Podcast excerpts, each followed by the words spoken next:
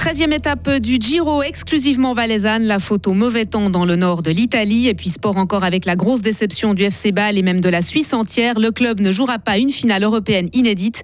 La Tour Vagabonde annule sa saison faute de lieu pour s'installer. Il lui manque un permis de construire, mais pas seulement. Et pour euh, ce qui est de la météo, de nombreux passages nuageux aujourd'hui avec quelques averses possibles dans les Alpes.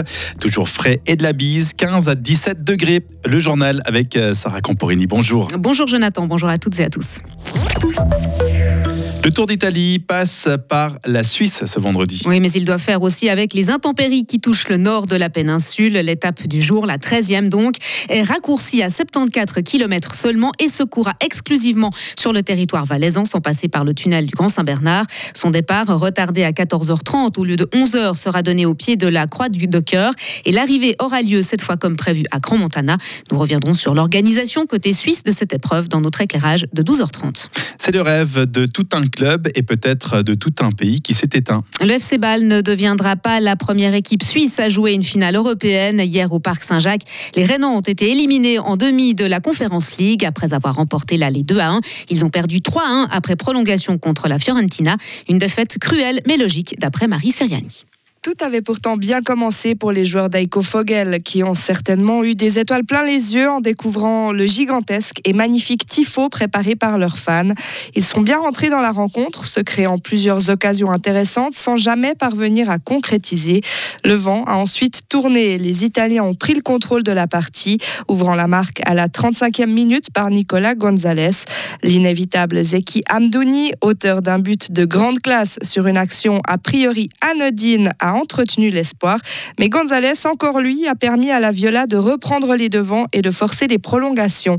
Les Ballois ont alors commis une grave erreur, se replier et attendre la séance des tirs au but. Ils ont longtemps résisté jusqu'à ce qu'Antonin Barak les condamne à la 129e. L'issue est donc cruelle mais logique tant la Fiorentina a dominé. Sans son gardien Marvin Hitz, très inspiré dans son but, le FC Bâle aurait certainement lâché l'affaire bien plus vite. C'est donc la Fiorentina qui jouera la finale de la Conférence League à Prague le 7 juin. Elle affrontera West Ham euh, qui s'est défait des Néerlandais d'Alkmaar. En basket, Elfic Fribourg continue de faire confiance à Romain Gaspo. Le club de Ligue A féminine de basketball a prolongé de trois ans le contrat de son entraîneur. Nicolas Perrault et Thibaut Allman resteront ses assistants. Par ailleurs, le club a également annoncé que la Canadienne Abigail Fogg fera son retour à la salle Saint-Léonard pour la prochaine saison. Trois joueuses étrangères ont été engagées uniquement pour la campagne en Eurocup. Il s'agit de l'Ukrainienne Myriam Urunili, de la Belge Marjorie Carpreo et de l'Américaine Jayla Everett. Elfic Fribourg reprendra l'entraînement à la fin du mois d'août. Pas de tour vagabonde cette année. L'année passée, la réplique du globe shakespearien avait posé ses bagages du côté du parc de la Poya, mais cette année, la tour vagabonde ne pourra pas être montée. Les responsables du théâtre itinérant l'ont communiqué sur les réseaux sociaux. Écoutez les explications de Blaise Coursin, trésorier de la Fondation.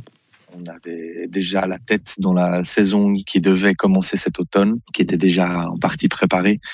Et puis suite à différentes euh, échanges avec les autorités, et puis euh, suite à aussi des discussions à l'interne, on s'est rendu compte que c'était pas raisonnable en fait de se de rester le nez dans le guidon, avec quand même pas mal de chances que ça ne passe pas au niveau des procédures de permis de construire pour la Poya cette année. Du coup, on s'est dit qu'on allait on n'allait pas préparer une saison. Euh, toute une saison, qu'elle soit au niveau administratif, économique et artistique, avec le risque qu'on doit absolument tout annuler. Les organisateurs présenteront par contre la deuxième édition du festival de cirque Aléa. Elle aura lieu du 26 au 1er octobre prochain. Le statut de protection S n'a jamais été aussi peu accordé depuis le début de la guerre en territoire ukrainien. En avril, 1209 personnes venant d'Ukraine en ont bénéficié en Suisse alors que 46 autres ne remplissaient pas les critères. Précisons encore qu'au total, plus de 65 600 personnes vivant dans notre pays ont ce statut priver la Russie des technologies, des équipements industriels et des services du G7. Les dirigeants des pays de ce groupe réunis ce vendredi à Hiroshima au Japon prennent des nouvelles sanctions contre Moscou.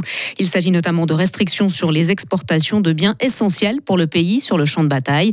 Les mesures ciblent aussi des entités accusées d'acheminer du matériel vers le front pour le compte de la Russie. Elles interviennent ces mesures après l'annonce d'un durcissement de la position des États-Unis, du Royaume-Uni et de l'Union européenne contre le régime russe. Exécution de trois trois ce matin en Iran. Selon l'autorité judiciaire iranienne, ils étaient impliqués dans la mort de membres de forces de l'ordre lors de manifestations en novembre dernier, condamnés à la peine capitale en janvier. Ils étaient également reconnus coupables d'appartenir à des groupes portant potentiellement atteinte à la sécurité du pays. L'Iran est secoué par un mouvement de contestation depuis le décès en septembre 2022 d'une jeune kurde iranienne, trois jours après son arrestation par la police des mœurs. Et enfin, un séisme de magnitude 7,7 s'est produit ce matin dans le Pacifique, à 300 km au sud-est de la Nouvelle-Calédonie. De quoi faire craindre un raz-de-marée sur les côtes. Les autorités ont donc fait évacuer le littoral avant de lever ensuite l'alerte au tsunami. Retrouvez toute l'info sur frappe et frappe.ch.